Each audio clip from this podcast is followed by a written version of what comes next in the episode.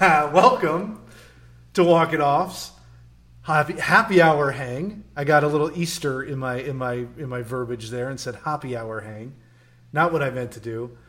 Uh, we're excited to be here midweek uh, with your hosts, Drew. That's me. That's you, and uh, and Dave. That's you. Bam. That's me adding some seasoning to this show. That's what I'm doing here. Yeah, you uh, you're cooking it up today. We're ready to go. I know we had a lot of topics in here. We're gonna make it a gumbo. Uh, how many other similes can we get in here? Maybe a little jambalaya. Is this for Steph Curry? You, you chef? Not tonight. He's playing the Suns, dude. come on, come on. This is for so. Besides the fact that we always have something cooking up. Uh, besides that, thank you. We always do. This is because you have a beautiful Memphis Grizzlies shirt on, and you're repping our two playoff bound teams, Smashville and the Memphis Grizz. Well, Locked I walked in. I walked into here not being able to represent anybody because let's just let's just put it frankly, quarantine has helped me outgrow both my Predators shirt and and my Grizzlies shirt. So, oh no, I know, not cool. I'm, I'm hatless. I have a Sounds hat, but I do not have either of their hats. I've been wanting a Smash hat. Haven't gotten one. You know that every time that we've gone to a game, which it's been a while, we always look at the the Preds merch, and then I just haven't walked away with anything. But I do still intend on getting a uh, Winter Classic jersey at some point. I love them. It's going to wind up in my closet. Thought about wearing that today too, but we'll have more chances because the Preds are in the playoffs. That's exactly right. So this is the only thing I have. This is all I have is a Pau Gasol. Oh gosh, a Marc Gasol. Sorry, I, I knew I would do that. A Marc Gasol apron, and I figured the chef hat goes with it. Might as well. It's a good look. You're styling for this happy hour hang. Thank you. What you uh, what you cooking up? What you what you got? That a Topo Chico? It is. A, it is a Topo Chico. I am I am not on the booze train again tonight. That's just because I did my damage over the weekend uh, and last night because I was at a baseball game, Drew, for the first time in ages.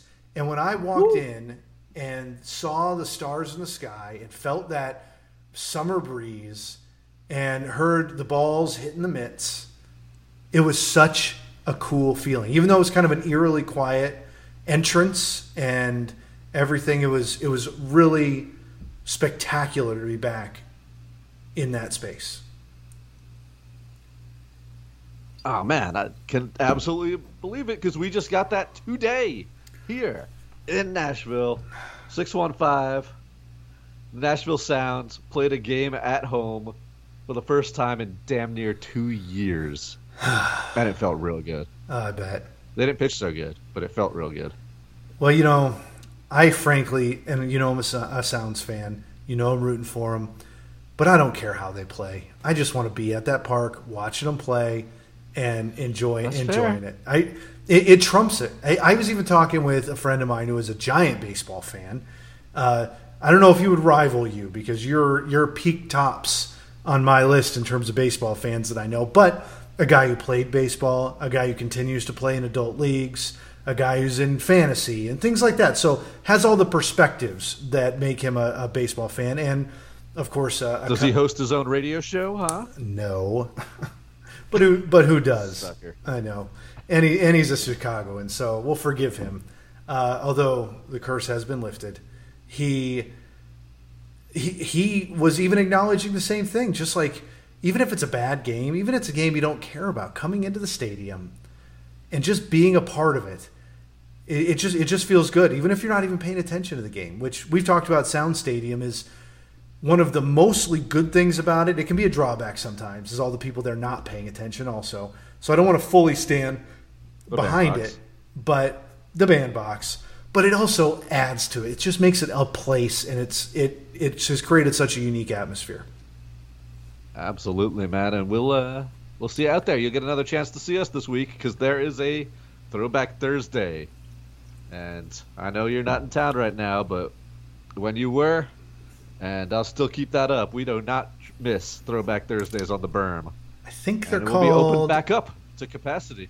That's exciting, uh, and with the new food, and that makes me even more excited for what really should be called and is in the common vernacular, Thirsty Thursday. We still call it that. We still call it Thirsty Thursday. We're, we're trying to do solid because it's the beginning of new season, but yeah, we, we still call it Thirsty Thursdays. Absolutely, there's, which is what it is. There's a space for both. Let's we'll give them the proper name and acknowledge that when I text you about Thursdays, it's Thirsty Thursday. Man, it's just so good to have the sounds back and have baseball back. Man, that must have felt great getting out to that D backs game. Yep. In your swanky seats. You know, they, they, were pretty sweet superstars seats. get those kind of seats, right? The, you know, when you're uh, when you're this big of a deal. I mean, look, this this makes me like six foot six right here. So uh, it's uh, not exactly how we got treated at the Grizz game the other night, but hey, that's all right. no, no, and I was thinking of you because the couple of games that I've been to, Suns game, Diamondbacks game, seem like they've been opposite experiences. The Suns just have an incredible energy behind them, which if this thing was happening last year, would not have been the case, right? But the Grizz deserve to be in the same spot the Suns have been. Now, the the obviously the records are different. The kind of outbursts that they're having this season are different, but the Grizz are one of the most exciting teams in the NBA, and they're they're doing it. Like they haven't turned that corner yet, but they are they are in the new new wave using old parlance, gritting and grinding their way through this, and they're doing it in their own new way, and they really deserve next gen. Uh, next gen they really deserve to be one of those exciting teams that has that vibe. So I really hope the playoffs flips that switch and it carries into next year for for the home environment. We'll still have yet to see where they're going to end up, but put it on lock tonight. The Grizz are playing in the postseason, clinched it with that blowout win over the Mavs. That was that felt good. It did. That big third quarter too, man. That team ju- just exploded, and that's what you need to do. When I when I played basketball, the mantra was, and you every coach, every team has a mantra, but first and third, start out hot you know, it, it, of course you want to finish the game nicely, and there's always a secondary mantra of like take a lead into halftime. so, so ultimately, it's like win all the time. Yeah, try to win all the time. yeah, yeah. It turns into John, John, Madden. Your yeah, just gonna say, it turns into a John Madden analysis. Just, just outscore them at the end of every quarter, and you're gonna end up winning that game. And you're gonna end up winning that game. You'll wind up on top, but. uh but truthfully, if you come out hot in that first quarter, in that third quarter, it is so demoralizing to another team. And what the what the Grizz did to the Mavs in the third quarter did that. I mean, you could tell it, it, during the game and in the comments afterwards that the Mavs were on their heels. They did not have their footing, and that's not because they'll say it's because they didn't play well, but it's not because of that so much as it is the Grizz came out and they really kept them off kilter. Man, I'm ready for postseason action. We still don't know whether it's going to be the play-in tournament. It still looks like it likely will be. But you got to get that eight seed. You got to get that seven seed. Win one game instead of having to win two in a row to move on to the real playoffs. And as much as the players seem to hate it, as much as purists hate it, it's definitely made these last couple weeks of the NBA season a little more exciting and exciting for us as radio hosts and analysts to talk about that you've got all these extra permutations, extra possibilities of where teams end up with this play-in tournament, and yeah. You know teams battling for the sixth seed to stay out of the play-in tournament. You got such a logjam in both conferences right now. It does make pretty fun. And god damn it, the Lakers just tied it up again. this is frustrating for you and I. we were getting prepped. I was we, we were tracking the Suns and the and the uh, Warriors, which obviously has big implications for for the Grizz if the Warriors would have won. Suns had if Suns had won this game, the I know. Grizz would be an eighth. I know if they had, I, I, would switch that. I would have switched this win for the Knicks win. I, I, would have done that to make you happier and to support the Knicks, but or the Grizz. But alas, they gave it up in the fourth quarter, outscored thirty to eighteen or something like that, and now the Lakers have come back against your Knicks to tie it up ninety one with three seconds left. This is this is going. We're getting free basketball here every time we pick up these mics to start recording, we get a shocking ending of a game. so I can't tell. If, does that mean we're good luck that we give away free sports, or is it bad luck that our teams wind up being in jeopardy and ultimately losing sometimes? Knock on wood for your Knicks. Man, we'll we'll see what happens, but yeah, we're following that one, of course, because the Lakers are currently in that seven spot in the play-in tournament, right there ahead of the Grizzlies. So, move on up. Let's go. Let's go. Let's go. Yep. Man, I can't one believe thing the was Warriors locked tonight, but job ain't finished. Nope, there's still time, and this is this is where the team is made. We we've talked about how important it is to have playoff experience, and what's great about being in this position, and what I think is one of the great bonuses of having the play in on the line, is we these are not only are these final regular season games playoff games essentially, but now you get extra playoff games, and, and let's say they wind up a nine seed where they are right now you could knock the the playing games, but the Grizzlies would not be in the playoffs under normal circumstances, under the previous circumstances, if that didn't exist. So giving and giving this team playoff experience like that is one of the most critical things we could do at this juncture because they're on the cusp. They're young. They've got the time to do that. Like this isn't championship year. It'd be they have a they, who knows, but this is when they need to develop all of that so next year they can be a contender. Yeah, this year isn't championship or bust.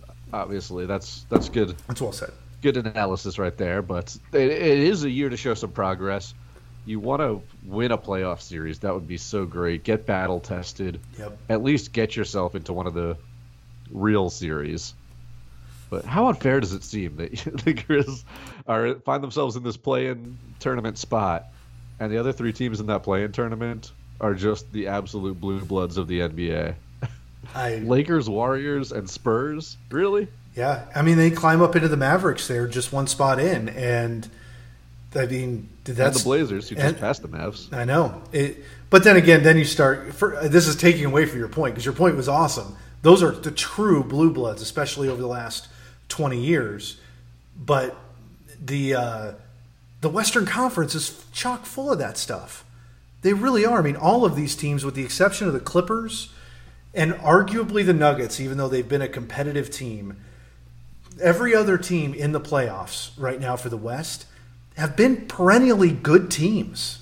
And and have give that to Phoenix. You're really going to give that to Phoenix? I think Phoenix has the. I think Phoenix had. First off, I said the last twenty years. So, uh, second, second, uh, Phoenix has like. So the, you're counting the Malone and Stockton Jazz too.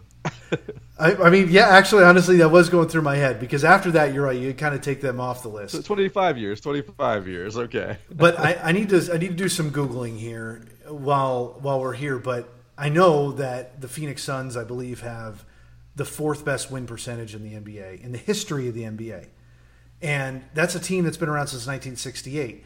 And when before they turned into the turds of the NBA in 2011, 2011, they had the number one winning percentage in the history of the NBA. They made the playoffs like 12 years straight, including the entire decade of the 90s, perennially a team that was in that mix until this last 10 year stretch. So, yes, Drew. Okay. I don't like okay. arguing with I you, man. the Phoenix but Suns they point. I will cede the belong there. Thank you. I came prepared.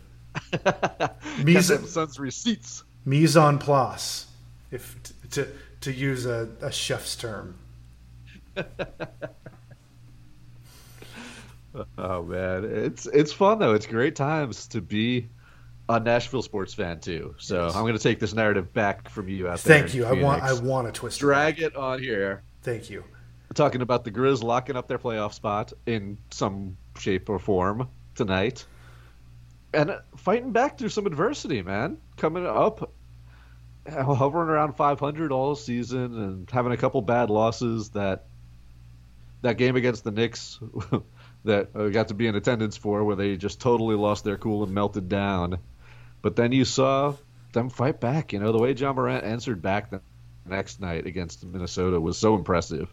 And they're still in that answering form. They're winning big games, beating teams above them in the standings, like the Mavs, with authority, winning on the second game of a back to back.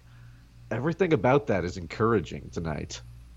And of course, last night, we had just one of the most beautiful sights I can remember in Nashville sports, man.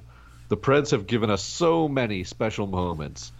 And look, not to uh, not to toot our own horn, but if you tuned in on the show on Sunday, we told you not to think about the game on Monday as just a throwaway game, as the game that doesn't mean anything after this playoff matchups are already locked in.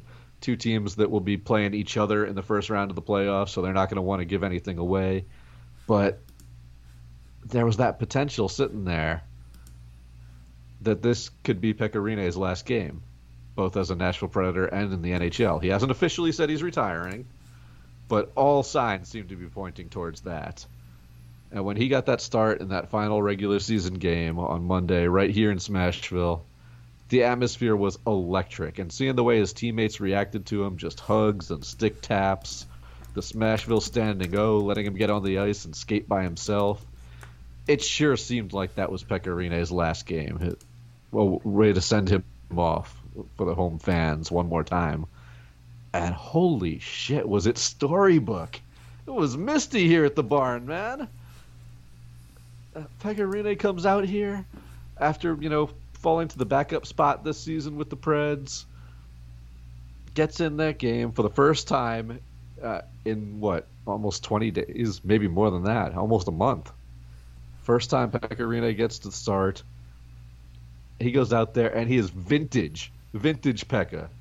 The hashtag Pekka for Vezina that we were pumping a couple years ago that he ended up winning. That was the Pekka we got to see on the ice. Save after save, looked unstoppable, and ends up with a 30 save shutout victory. As the Preds just fed off that energy from the crowd, fed off that energy from Pekka, and made for one of the more special nights that I can remember as a Preds fan because that just felt so good to a guy who might be the most important player in Preds history. I, I mean, I think I think it's I think it's inarguable now. Like, not that there aren't players that you could talk about that, but but he he's been the pivotal person through this successful playoff streak. He's been the pivotal person between the best season in the history, the two best seasons in the history of the Predators, their Stanley Cup run, although they eked it in, the final seed, but and then and then walking away with the President's Cup. Uh, that is. I, I don't think that you can take that away from him at this point that he's been the most important player. What I think is potential now is that as some of these other players either move on or retire over the next decade less, maybe, or so, that some we might consider some others in that category because some of those guys are still on our team uh, and and playing really well and making an impact. And especially if this team keeps going, we're gonna have a harder decision to make as to who is the most important player in Predators history. That's a good problem to have because we have been turning out great players, and it was so cool to be able to honor one of them, uh, especially Pekka, who's been my favorite player since before we even went crazy here. I mean, I love. I've got some friends in Milwaukee used to watch him uh, play up there, and you know, as an admiral, as an admiral, and you know the the description as I've heard of him being like Bambi, right? These little like stick legs sliding all over the ice, and here here he's just this fully developed, you know, Vezina Trophy winner, and and just an awesome dude too. Uh, I just I just I just love the guy, and be, there are few players that I've loved as much as I love Pekka Rinne, and that's just, just adds to how emotional and cool it was to see the players honor him, ultimately the crowd honor him, especially during, you know, a, a, a COVID season, and to see him and you heard his comments afterwards that that wasn't his comfort zone, but to see him embrace that, I mean, to see Pekka out on the ice alone like that was just a really cool sight and something that was very well deserved, no matter what happens next that was absolutely beautiful. It was absolutely beautiful, man. Just to to let somebody who's meant that much to our city, to our franchise, to have that storybook ending, to not have the Albert Pujols ending. Yep. Yeah. It was just so great to see. And again, yeah, you nailed it, man. The in a season where the fans are just starting to get back in numbers, to be there for that, to be there to give the Smashville standing O for the Preds to come out there and get a five nothing victory with all cylinders firing going into the playoffs. Big time energy to get a frosty goal. yep. Everybody's happy. It was just a an absolutely special special night uh, here in Smashville, and we we couldn't get enough of watching that. It, we couldn't choose which videos, which post, which pictures we wanted to post up on our Instagrams or anything. You know, all that at Walk It Off radio stuff. We just wanted to make it all Pekka Rinne all the time. Yep.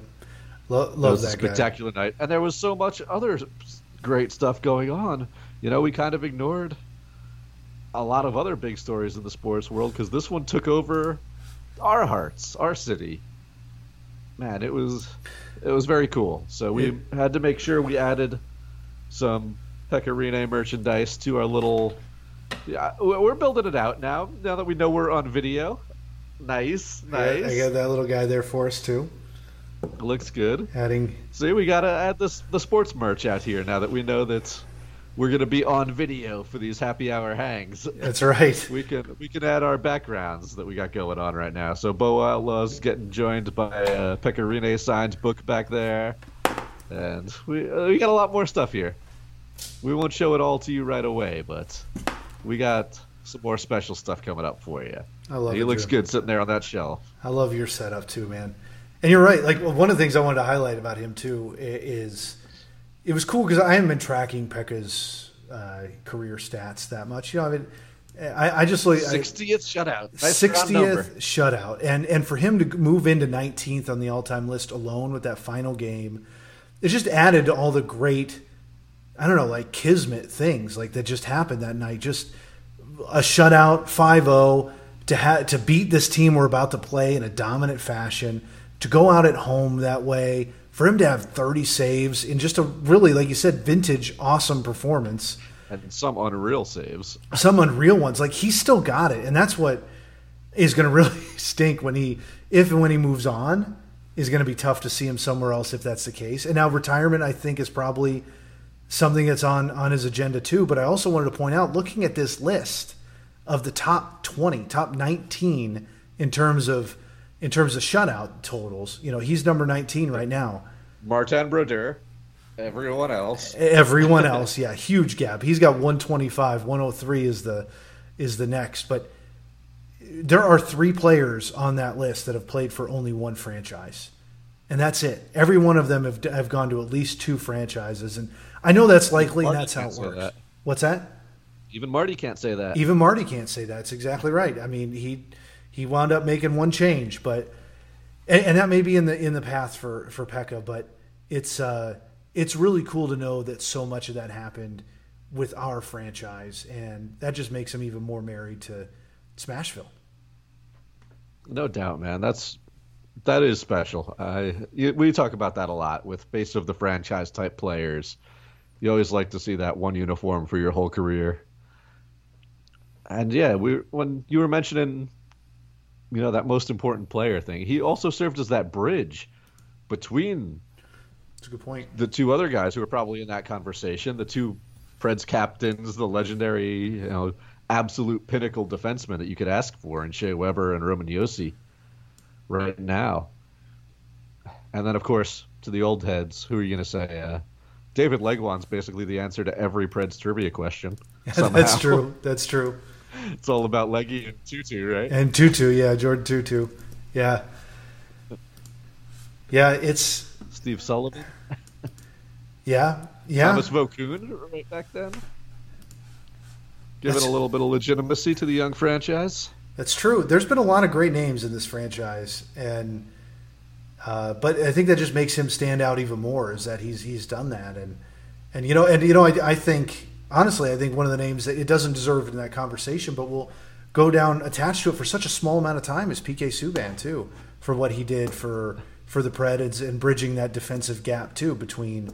Um, he definitely raised the profile. He raised the profile and the media profile and the performance bar. He well, at least he was a part of that. He wasn't alone in that, but he he did. So, I mean, I think he's a pivotal guy as well. But uh, but not at the level of all those other guys for sure. But he'll be remembered I think you know when you talk about I don't and honestly I don't know how the Hall of Fame does their busts or whatever, but you know the debate in the MLB always is like which hat are they going to wear, and you know I, it wouldn't surprise me if he want if he would wind up going in with a with a Predators cap, even though you know I know I know he uh, he, Subban that would surprise me, but I don't know. I think it's I think it was one of the more pivotal times in his career, but we'll see. We'll see how it winds up. Maybe if him and Lindsey stuck it out. Yeah, I know. Uh, oh, heartbreak. I know. I follow their dogs on Instagram, but poor dogs. Yeah, there we go. There we go. He had the video game cover. He did. Yeah. yeah. National national profile type it, stuff. And man. a Stanley Cup appearance. Not that doesn't. That's not a light a light thing. Damn straight, man. But ah, yeah, and then on the forward end, this was the first season in what seven years that it wasn't Phil Forsberg or Viktor Arvidsson leading the team in goals. Yeah, that likely would have been Phil if he wasn't injured for uh, the, pretty much the end half of the season. But yeah, that was uh, a that was a bit well, that stirred up a lot of our of our team and records for, uh, for this year. I mean, I mean, look, even on the on the list high up there generally is you know Eeli Tolvanen and things like that in terms of points and goals. So you know these young guys came in and made a difference. Weapon on the power play made a For big sure. difference. And what about Tanner Jeannot, man? Yeah, five goals in 15 games as part of that energy line, adding the real grit, the sandpaper to that lineup that we needed so much. That's been spectacular. Yeah. everything about that game. with Pekka Rinne's final, if it was his final game, just everything about that game was good vibes, man. The Preds have had that we vibing meme going around in like their post game conferences, and it all came together. The vibe all came together in that game. I mean, you had the the struggling guys you want to get started before the playoffs: Duchene, Johansen, scoring goals in that game. You had power play goals. You had shorthanded goals. You had the guy you want to stay hot, Tanner Jeannot, scoring a goal. It was just an absolutely special night. It was, of and of course, I led by the shutout from Rinne. Of but. course, and and one of the things, one of the things I really loved about it is we've talked all year about uh, these major investments, these t- players that we want to make a difference, step up, uh, and we had two goals from Duchene. Like these things that just have not been a part of the equation. Like it could be major, major chapters for a, a playoff push. So ready, so, so ready. ready. I'm so happy we got this. Uh, we got this midweek happy hour hanging here because we won't be there Sunday night this week. That's right. But we'll have plenty to talk about. And man, I, I can't remember so much happening in the one or two days after we went off the air on Sunday night. No. This necessitated a midweek hang all these great stories, especially that you know Pekka Rinne, the Grizzlies making it, the Sounds opening the stadium up finally. Man, we're we're so hyped to get to be back out there, to be at the stadium. Man, it's it's just absolutely special. And then we almost missed on all of our you know swooning over that game with the Preds.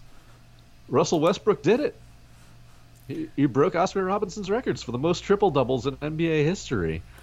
I mean, I can remember a time where uh, I thought Oscar Robinson's averaging a triple double for a complete season was one of the untouchable records in sports. I I thought that until a year or two ago.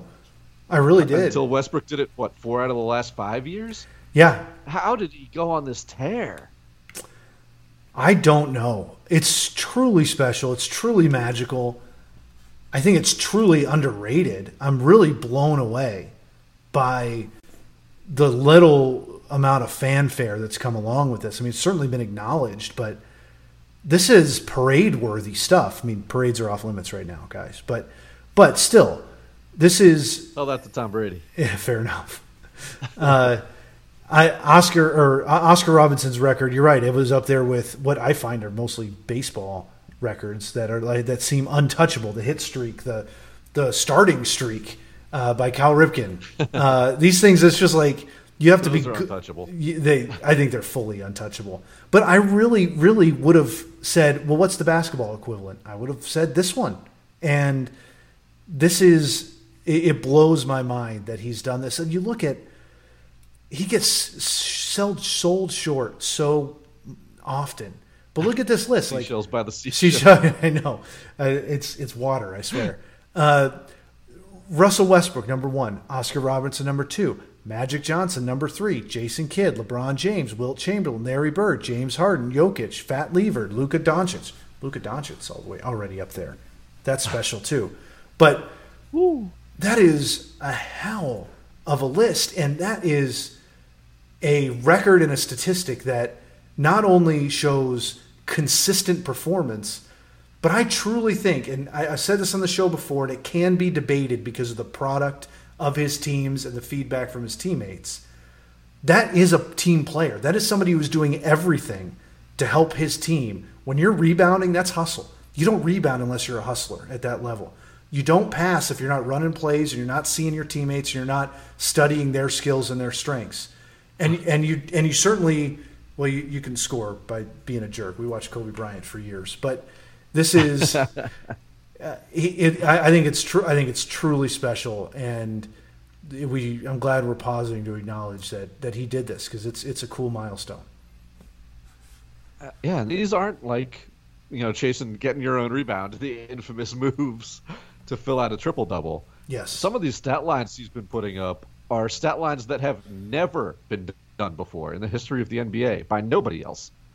Just the sheer number, the sheer volume of these numbers that he's been putting up are insane. He, you know, he calls himself the best playmaker in the league, and how are you going to argue with that? How can you with you? some of these stat lines he's putting up there?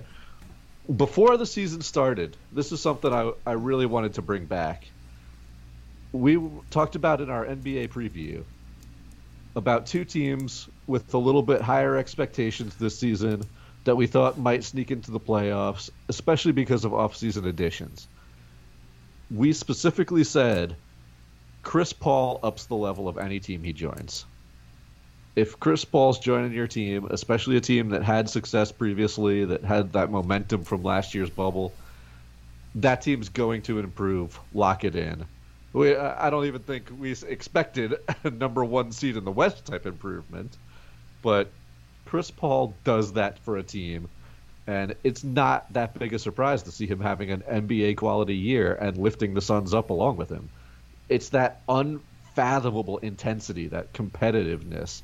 And the other guy that also switched teams that we said Russell Westbrook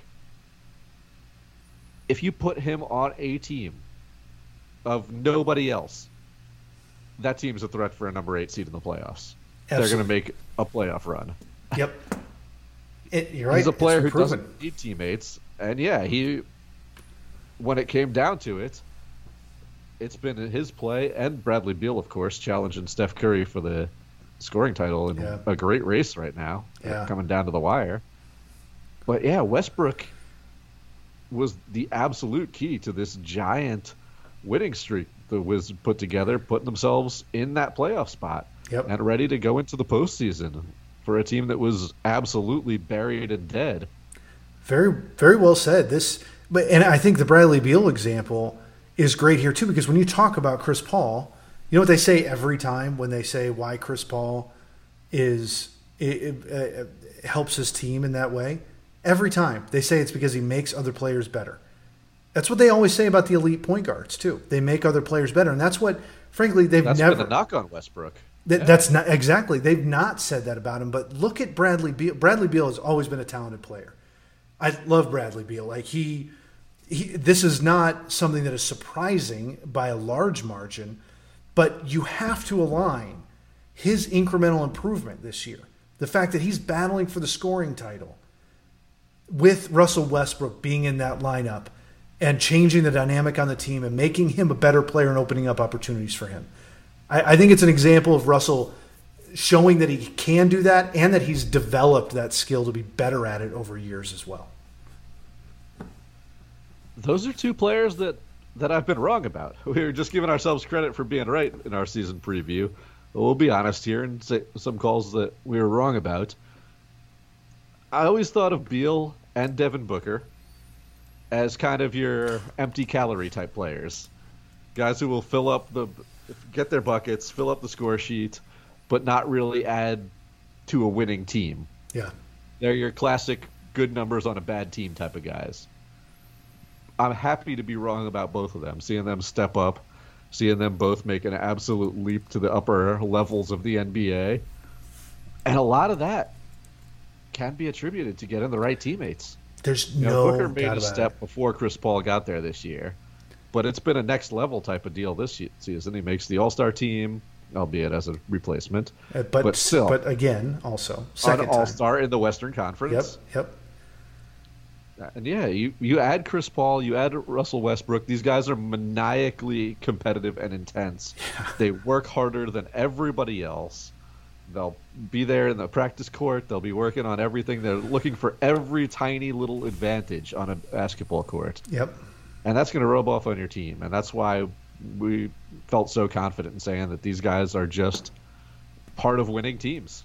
No doubt. And and it and it exposes the third pillar of the tripod, I guess, whatever you want to call it, which arguably the fans are also another pillar. Uh, but the the players, the coach, and then you have the front office, and we know how important that is for individual player performance, for team chemistry, and ultimately for a successful team. And it's overlooked a lot. I mean, sure, we knock owners, we knock GMs and we certainly give credit when the Spurs create an, an incredible uh, uh, culture, and Pat Riley does the same thing.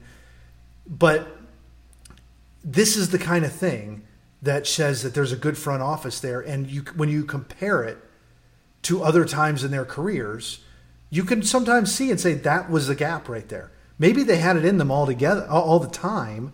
It was a matter of get, of having a, a GM put the right player with them too. So it doesn't negate what you're saying. It's just, it's just another level to it. Is you have to have for you to be successful and look good. It's not just about your individual performance and what you can do as an individual. It's about the players you have around you, which ultimately is about the GM in the front office spending the money and choosing the right players to be around you so that you can be put in that situation. And, and Devin Booker benefited from it. You it, last year was not an anomaly to, uh, uh, in regards to your point, Ricky Rubio was there.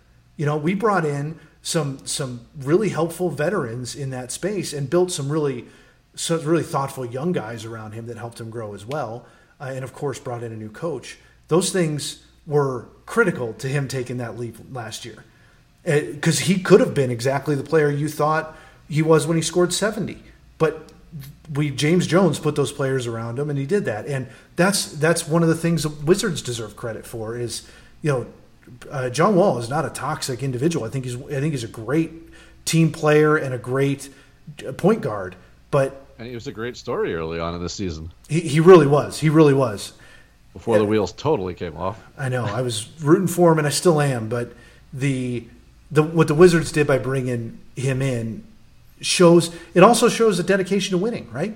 Like you said, everybody knows when you bring that player in, you're pushing for a playoff spot and you're you're in to win because you're paying big bucks. So that speaks loudly to the team as well. Just a lot of variables to a one player's individual performance. And then we get history. You know, he that's what we're here for.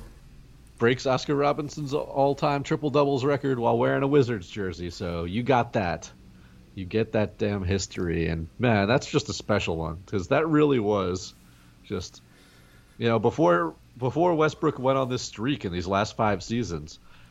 I, I would have told you we'd see someone break Wilt Chamberlain's hundred points before we saw someone break, you know, Oscar Robinson's triple doubles. Well, maybe we'll see so. Russell Westbrook break that one too. it's not it's not off the table, but it is off the table hey, what if this uh, storing race comes down to the last day between Beal and Curry? I know that'd be pretty sweet. Curry's been a great story this season too. Don't don't sleep on him. Without Klay Thompson, with Draymond's game falling off a little bit, with Wiseman not really fulfilling his promise after a hot start. It's been spectacular what Curry's done. Just the greatest shooter in NBA history. Yep, the greatest, arguably the greatest scorer, alongside maybe Kevin Durant at this point. Um, just he can do anything. And what I like about him is he doesn't have that freakish Jordan. Uh, well, all right, Jordan's in that category, and Kobe's in that category. So put him in the conversation, right? Yeah, but and and honestly, I keep I keep forgetting. Uh, um, uh, oh, I hate it when my brain my brain goes blank. Uh, uh, Dirk Nowitzki. I, think I, I, I routinely rate him the best scorer in the history of the NBA because he can do everything. But what him and and uh, Kevin Durant both have that Curry doesn't, and certainly Jordan didn't, and Kobe didn't, is this weird body frame that allows the and skill set that allows them to be seven foot tall and play all kinds of every position essentially and score at every point on the on the court. So what Curry's doing is just in this weird pure basketball setup, uh, and it's really shooting. cool to see him do that. Yeah, shooting and and creating space, ball handling. You know, he he knows how to he knows how to move in space. He's he's a really really great player. And I know you weren't going to give any love for Kareem, but no, I do. I, oh, well. he he does deserve to be in that, and he's the predecessor to Dirk Nowitzki and Kevin Durant, and you know, even though we look at him, you know, in the center category, he, he created all that versatility and incredible scoring. And I mean, I guess you could see, say Hakeem Olajuwon isn't far off from that, although he was a little bit more pure uh, five center player. But like yeah, they, when they make rules to stop you, like yeah, you know, that's true. With, with Chamberlain, with Kareem, yeah, you know something is is real special going on there. Man, what a are we the most optimistic show in sports? Yes. I feel like there's good vibes all around right now. Always, dude. That's something I'm always always proud of here. Me too. It's because we have fun, fun doing this. About. It's because we have fun doing this. Yeah, and because we don't need to, you know, we we don't need to start fights. Although you you start you tried picking a fight with me earlier, but yeah, luckily well, you backed off on that one. I was about to, well, I was about to take my chef hat look off. Look at you, man. Who could fight with that? look at this intimidating face. you don't want to mess with this. Look at this apron. I know. Grit and grind, baby. Grit and grind. Me and Z-Bo, man. Don't mess with us. Oh man. Oh, dude, I love it. I love it. But hey, let's uh let's go on to one more thing before we get out of here tonight. We're we're giving a lot of love for the sounds earlier on because it feels so good to have them back. Again, it's been almost two years since we got to go to a Sounds game, so this is just, oh man, it, it means the world to us. It really does. I'd love to go in on a team preview or everything, but you summed it up well. A lot of this is the experience. We love the uh, on the field product, of course. We love it when the Sounds are winning. We love it when we see former Sounds kicking ass in MLB. You know, it's always great to see all of our guys, you know, from from Prince Fielder to Ryan Braun to Yovani Gallardo to Matt Chapman to Max Muncy. It's just great. Ramon Laureano. You know, there's so many huge, huge names that we love seeing for the Sounds. But the big story is, of course, for us just having that having that outlet here in Nashville. It's just a, a special atmosphere at the ballpark. You know, this year's team with the Brewers wasn't expected to be top end AAA, but we we mentioned we did a little preview earlier. We mentioned some interesting prospects that they've got on this team. We got to give a shout out to Zach Green, who's been crushing the ball early. He hit his third home run in the home opener tonight. There's a lot of a lot of ways to be optimistic around what's going on there. And we'll of course find a favorite as the season goes on. We always find somebody who just kind of puts their way into our heart as the season goes along, who might not be the star, but you know somebody like like Jose Trevino or Zach Granite of previous years. Scooter Gennett mm. was an absolute fan favorite here. There's just always uh, always a lot of fun around the team there. So, while we're not going to do a full team preview or anything, I do really want to talk about these reports that we just heard breaking news on the day of the Sounds home opener, which felt a little bit wrong, but that MLB is pushing the A's to consider relocation. And of course, Nashville's in that conversation. The Nashville Stars, the MLB to Nashville movement, all this infrastructure we have now, the nonstop building of mixed use buildings God, I'm so fucking over that phrase. I bet. That's that's like a trigger warning now when you see, oh, another mixed use building is going up. Yeah, yeah, I bet it is, and it's gonna destroy traffic and the neighborhood and whatever. whatever. That's an argument for another time. But MLB to Nashville, as unbelievable as that is, as great as that is, it, would be different. It'd be a completely different atmosphere than we have here with the sound. So embrace what we got for sure while we do look ahead to the future. Well said. And as far as that report does go, look, I want to be optimistic. I want to say, fuck yeah, MLB to Nashville is the right call. We've got everything going on here. Bring us in. I'll broadcast the games, no problem. Don't worry yep, about it. Locked in. You got your guys here. but I, I want to say that that report was 90% negotiating tactic. The A's have this plan, this Hudson Yards plan that they've got going on for a while out there in Oakland. Coincidentally, there's a vote coming up that's been stalled for a little while, and this report comes out. It feels like it's 90% trying to push Oakland to commit to more of a deal. There's, you know, it's privately funded. There's a lot of good ideas with this thing, and it feels like it should get across the line after so many failures. This isn't a Rangers situation this is a this isn't a brave situation. This is a team that does actually really need a new stadium. Yeah, the 55 year old Coliseum leaking sewage every season. They deserve that. Yeah, and now they deserve some revenue. Left alone over there too after after the uh, the Warriors bolted. So and the Niners and the Niners, yeah. The, I mean the Raiders. Well, yeah. the Niners did too, but yeah, yeah, yeah, Oakland lost the Raiders, lost the Warriors. Yep. Yeah it's uh, it's definitely needed. And I mean, I've been around that. So I went to a Warriors game, didn't go into the stadium, but they're right next to each other, I believe. And that's it's a beat up looking little area, man. Like just that's just the optics of it. So, but I, I just I just got to concur with you uh, for whatever it's worth. You know that just putting it out in public is saying, "Come on, guys, get your shit together." If you don't, then there are multiple steps beyond that. But I wholly believe that the MLB doesn't have any intentions right now of actually shopping, besides maybe having a couple phone calls with leadership of these burgeoning teams just to say, hey, think about it, think about what it might look like. But they, I, they have no intention of doing that. I mean, this this A's team is very likely to stay. Like you said, they've got a plan in place. Just need votes, eh, which is easier said than done. They need to they need it all to come together and have the money. But it's not like they've been sitting on their hands waiting for this to happen. So something is there, just needs to happen quicker, and according to Major League Baseball, at, at least, and this is their their pressure move. So, and we'll you're see. right, that would be miserable for Oakland to lose their last professional team for sure. And I mean, frankly, they're my favorite Oakland team. I mean, I, yeah, I I love the A's and. And I said it before. They've, they've been my American League team. Absolutely, it would be it would be really really bad. I mean, akin to I don't remember when the uh, when the A's started, but uh, they they it, moved from Philly, right? Or yeah, pretty sure they were Philly before that. That's what I'm double checking real quick. I actually didn't know that. Um, Kansas City. 1960s. That's Oakland Raiders, Oakland Athletics. I'll see what I can figure out, but uh, yeah, West Division, 1969. Oakland. And that's when the Coliseum was built, right? I, I mean, I couldn't have been far from that. yeah, they were the Philadelphia Athletics. So the franchise started 1901. So the franchise isn't going away, right?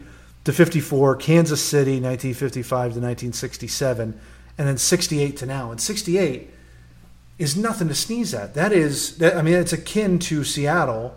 Ironic that they've got a similar color scheme uh, to Seattle bolting. You know, they had been around since the late '60s, and that's a t- that's a fan base you just can't disrupt like that. We know they they do it. It's happened before. It's not unprecedented, but it, it, it it'd be really really really unfortunate to lose the A's in Oakland. Nashville ninety percent trying to push that re- negotiation fee. Yeah, and out of that ten percent, I'd probably place Nashville as the third choice behind staying in Oakland with a new stadium and following the Raiders to Las Vegas. Mm-hmm. Yeah, Vegas. Oh, I'm so mad Vegas is getting all this stuff. But it is going to make for a good Vegas trip someday. But then again, you know, I, I, definitely want, as much as I like this excitement for Nashville and this this really quick growth, I want it to be paced, right? There's other things that we could totally get into, like transportation and and infrastructure and things like that that that really should come ah, up, should really come along with things like this. But even beyond that, right? Like don't don't set it up to be a bust, right? Like we have baseball in Nashville. We have good fun baseball atmosphere, which means that you can go watch all the four major sports in the Nashville area, uh, at minimum in, ten, in Tennessee, um, and and uh, MLS. You've got a lot of options, so it's it's nothing I feel like we need to rush into. But I'm glad the plan is is in place. And of course, you got to be in the discussion to be in the discussion later. That's exactly so just right. The it's got to start. Name somewhere. is out there is a good thing. It is, and so this it's, brings it's a testament in. to all the hard work that you know MLB to Nashville and the Stars are doing. True. To raise that national profile and put yourself out there, just in case something does fall through. You know, names in the discussion. Got to be in it to win it. Agreed. Agreed. It's a good start, and that just means good momentum for Nashville, which t- uh, turns everything we've talked to today into even more good stuff. All the playoff pushes, all the success for these teams, all the fact that they're playing in front of all these people that have moved to Nashville now in the last year. This is this is going to be another turning point. I can't wait for the next It City article to come out and list Nashville right there. I just can't. Can't wait for us to be back at the stadium, man. Me either, dude. Me either, dude. I can't wait to see you. I'm going to see you face to face in a little bit, which I'm really excited about. Yeah, you'll be back in Nashville, so That's right. we'll uh, we'll tear up the town. Can't cannot wait, my man, and we'll we'll try to get some of these going as well uh, to keep everybody updated. I love these happy hour hangs. Yeah, absolutely. Good time. Cheers. Right back at you, my man. Thanks for jumping on today. Good stuff, and of course, we're here all the time on WXNA. 101.5 FM here in Nashville, WXNAFM.org, anywhere worldwide streaming. Check the archives, listen to old episodes, whatever you need to do. It's all right there for you and we're thrilled to be there every single week for you guys, except this Sunday. Except this Sunday, but you can count on us all the time. We'll see you there. see you.